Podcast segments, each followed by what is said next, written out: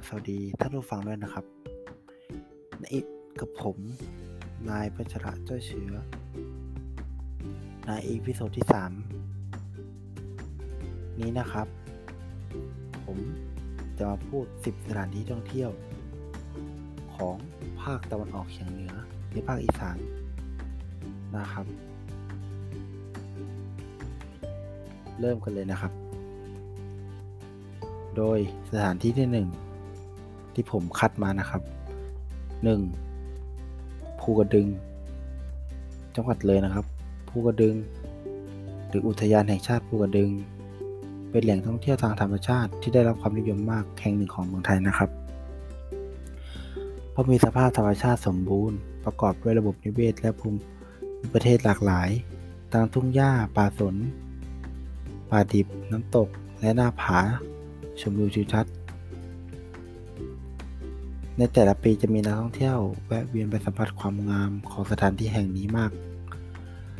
มากมายเลยนะครับผม ซึ่งเส้นทางนะครับ ทางขึ้นภูกระดึงค่อนข้างชัน นักท่องเที่ยวจะต้องค่อยๆ เดินขึ้นเขาไปเรื่อยๆ โดยจะมีจุดแวะพักที่ซัมหรือหมายถึงบริเวณที่มีแหล่งน้ำใต้ดินผุดขึ้นมา โดยแต่ละจุดนะครับ แต่ละจุดนะครับ จะมีเครื่องดื่มและอาหารบริการ ทั้งหมดนี้นะครับเป็นแรงจูงใจให้นักท่องเที่ยวปรารถนา จะเป็นผู้พิชิตยอดภูกระดึงสักครั้งหนึ่งในชีวิตเพื่อทดสอบแรงกายแรงใจนะครับ ท่านผู้ฟังนะครับ ถ้าอยากไปเที่ยวนะครับ ต้องถึงไปไปให้ถึงยอดภูกระดึงนะครับ ถือถือว่าเป็นสักครั้งหนึ่งในชีวิตนะครับผม สถานที่ที่สองนะครับสามพันโบก จังหวัดอุบลราชธานีนะครับ สถานที่นี้ถูกเรียกว่าแกนแคนยอนเมืองไทยนะครับ ด้วยมีลักษณะของความงามของกลิ่นแก่งหินขนาดใหญ่นะครับ ในลำน้ำโขง และวิถีชีวิตริมของสองฝั่ง ฝั่งโขง นั้นงดงามจนหน้ามหัศจรรย์ โดยไม่แพ้แกนแคนยอนเลยนะครับ โดยสามพันโบกนั้นเป็นแก่งหินที่อยู่ใต้ลำน้ำโขง เนื่องจากในช่วงฤดูน้ำหลาก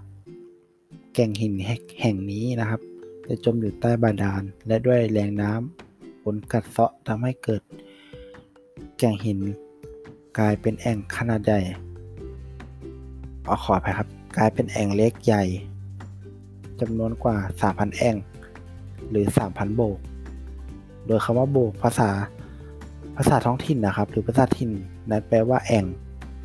จนเป็นที่มาของชื่อ3,000โบก ในช่วงหน้าแล้งนะครับ3,000โบกจะโผล่พ้นน้ำให้เห็นคล้ายภูเขากลางลำน้ำโขงความสวยงามวิจิตรของหินที่ถูก น้ำเซาะมองเห็นเป็นภาพศิลปะนะครับ บางแองใหญ่ขนาดบางแองเป็นสระว่ายน้ำนะครับ บางแองขนาดเล็ก มีรูปร่างลักษณะที่แตกต่างกันออกไปนะครับ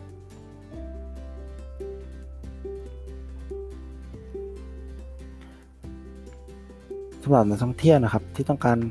มาสัมผัสความความงดงามของแก่งสามพันโบกนะครับ ทั้งช่วงเช้าตู่และช่วงยามเย็นพระอาทิตย์อัสดงนะครับ ก็จำเป็นต้องหาและจองที่พักล่วงหน้าเลยครับ โดยที่พักส่วนใหญ่จะอยู่บริเวณริมหาดสลึง จุดลงเรือท่องเที่ยวนั่นเองนะครับ ที่มีที่พักสวยหลากหลายสไตล์ทั้งแบบ เห็นวิวหาดทราย และแม่น้ำโขงแบบใกล้ชิดเลยนะครับผม ราคาประหยัดก็มีนะครับ ในด้านอาหารการกินไม่ต้องไม่ต้องกังวลเลยนะครับ เพราะที่หาดสลิงก็มีอาหารอร่อยมากมายขาย เต็มริมแม่น้ำโขงกันเลยทีเดียวนะครับ สถานที่ที่สามนะครับ พระธาตุพนมจังหวัดนครพนมนะครับ พระธาตุพนมนะครับ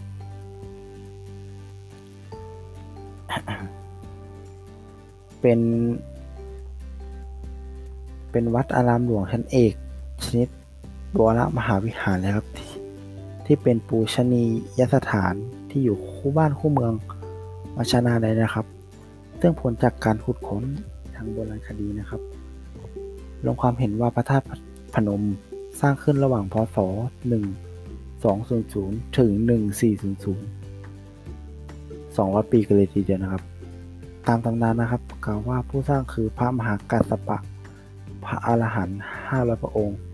และเท้าพญาเมืองต่างๆ ภายในพระองค์พระธาตุจะบรรจุพระอูรังคธาตุนะครับ ของพระสัมมาสัมพุทธเจ้าไว้นะครับ ลักษณะของสถาปัตยกรรมนะครับ มีแหล่งที่มาที่เดียวกันกับปราสาทของขอมและได้ทำการบูรณะมาเรื่อยๆนะครับ ในปีพศ 2485 ได้รับการยกย่องเป็นพระอารามหลวง ชั้นเอกขึ้นเป็นวรมหาวิหารนะครับผมแต่ในวันที่ 11 สิงหาคม พศ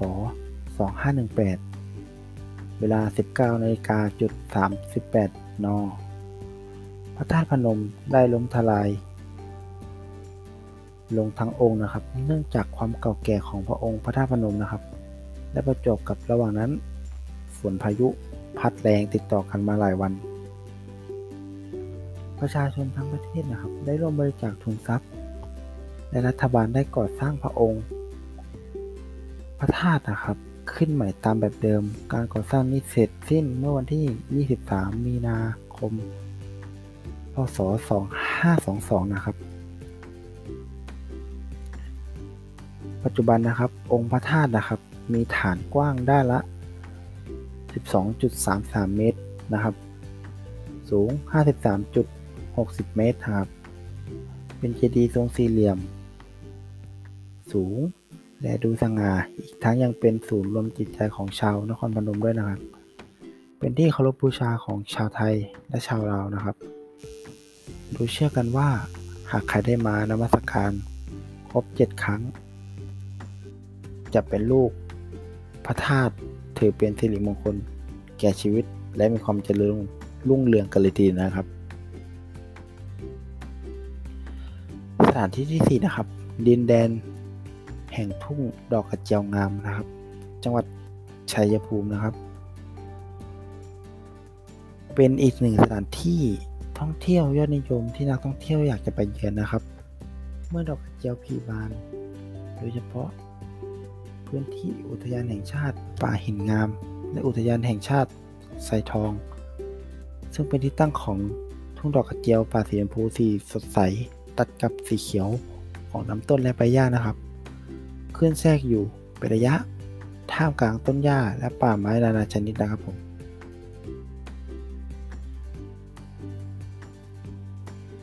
เป็นพันไม้ประจำจำถิ่นที่ขึ้นมากที่สุดในประเทศไทยนะครับ ปกติจะพบขึ้นกระจายไปทั้ง ไปตั้งแต่ลานนะหิน งามจนถึงจุดชมวิว สุดแผ่นดิน 1 กิโลเมตร ซึ่งทางอุทยานมีการทำสะพานทางเดินนะครับสำหรับนักท่องเที่ยว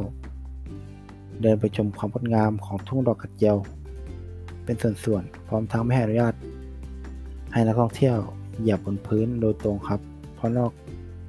จากจะเหยียบทำลายต้นดอกกระเจียวแล้วยังอาจทำลายระบบนิเวศของธรรมชาติบริเวณนั้นนั่นเองนะครับผมสำหรับสถานที่ต่อไปนะครับ สถานที่ที่ 5 นะครับ แหล่งโบราณคดีบ้านเชียงนะครับ จังหวัดอุดรราชอุดรธานีนะครับ ขออภัยครับ พิพิธภัณฑ์บ้านเชียงนะครับ อยู่ห่างจากพิพิธภัณฑ์บ้านเชียงอ๋อขออภัยขออภัยครับ เป็นแหล่งทรัพย์สิน ทางวัฒนธรรมนะครับ ที่สำคัญของประเทศไทย ตั้งอยู่อำเภอหนองหานจังหวัดอุดรอุดรธานีนะครับ มีพื้นที่ประมาณ 25 ไร่เศษครับ จัดแสดงวิถีชีวิตของมนุษย์สมัยก่อนประวัติศาสตร์อายุราว 1,822 ปีถึง 4,600 ปี เป็นแหล่งท่องเที่ยวให้รับรู้ถึงการดำรงชีวิตในสมัยก่อนประวัติศาสตร์นะครับ คือย้อนหลังไปกว่า 5,000 ปี พิพิธภัณฑ์นี้ได้แบ่งออกกับเป็นการแสดงนะครับ เป็นหัวข้อใหญ่ๆ ได้แก่ 1. การจัดแสดงสมัยก่อนประวัติศาสตร์ ภาคตะวันออกเฉียงเหนือ 2. การจัดแสดงสมัยก่อนประวัติศาสตร์ วัฒนธรรมบ้านเชียงนะครับ สถานที่ที่ 6 นะครับ อุทยานประวัติศาสตร์พนมรุ้ง จังหวัดบุรีรัมย์นะครับ สถานที่แห่งนี้นะครับ ตั้งอยู่บนยอดภูเขาไฟที่ดับสนิทแล้ว สูงประมาณ 200 เมตรคำว่าพนมรุ้งหรือวนาลุงเป็นภาษาเขมรแปลว่าภูเขาใหญ่นะครับ โดยเป็นเทวสถานในศาสนาฮินดู ลัทธิสวัยนิกายนะครับ สวัยนิกายครับขอไปครับ มีการบูรณะก่อสร้างต่อเนื่องกันมาหลายสมัยตั้งแต่ประมาณพุทธศตวรรษที่ 15 ถึงพุทธศตวรรษที่ 17 และในศตวรรษที่ 18 พระเจ้าชัยยะวรมันที่ 7 แห่งอาณาจักรของนะครับ ได้หันมาถึง พุทธศาสนาลัทธิมหายานนะครับ เทวสถานแห่งนี้จึงได้รับการดัดแปลงเป็นศาสนาสถานในพุทธศาสนาช่วงนั้นนะครับ สถานที่แห่งนี้นะครับ จะเป็นสำหรับปราสาทพนมรุ้งนะครับ หันหน้าไปทางทิศตะวันออกประกอบด้วยอาคาร และสิ่งก่อสร้างต่างๆที่ตั้งเรียงลาไป จากทางลาดเขานะทางขึ้นถึงยอดเลยนะครับ อันเปรียบเสมือนวิหารวิมานที่ประทับของพระศิวะ บันไดขึ้นช่วงแรกทำเป็นตระพังสามชั้นผ่านขึ้นมาสู่พระพาชั้นแรกครับ จากนั้นเป็นทางเดิน ซึ่งมีเสานางเรียงปักอยู่ ที่ขอบทางทั้งสองข้างเป็นระยะระยะระยะนะครับผม สถานที่ที่ 7 นะครับ มอหินขาวนะครับ จังหวัดชัยภูมินะครับ สถานที่นี้นะครับ จากหลักฐานจากกรมทรัพยากรธรณีนะครับ ร่วมกับจังหวัดชัยภูมินะครับ เริ่มสำรวจเมื่อปี พศ 2545 นะครับ พบว่าการเรียงลำดับชั้นหินและ และอายุนะครับ ที่ได้จากซากดึกดำบรรพ์ต่างๆ มีอายุกว่า 195 ถึง 175 ล้านปี กันเลยทีเดียวนะครับผมสถานที่แห่งนี้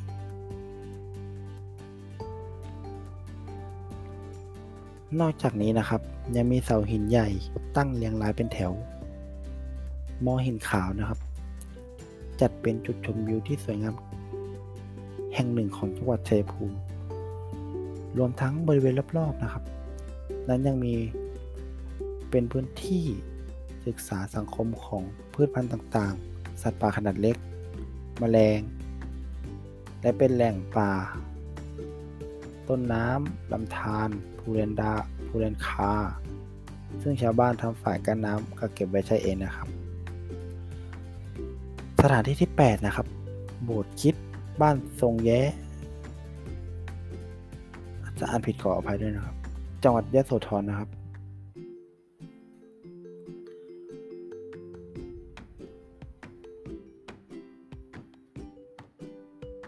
โบสถ์นะครับ มีการสร้างหลายครั้งนะครับ โบสถ์ไม้เนื้อเนื้อแข็งนะครับ หลังปัจจุบันนี้นะครับ เป็นโบสถ์หลังที่ 4 วางแผน ก่อสร้างเมื่อปีคศ1936 ชาวบ้านพากันรวบรวมไม้ลงมือสร้าง เมื่อปีคศ 1947 ตัวโบสถ์รูปทรงที่มีสร้างขึ้นมานะครับ เป็นลักษณะแบบศิลปะไทยนะครับ กว้าง 16 เมตร ยาว 57 เมตร จัดเป็นโบสถ์ไม้ที่ใหญ่ที่สุดในประเทศไทยก็ว่าได้นะครับ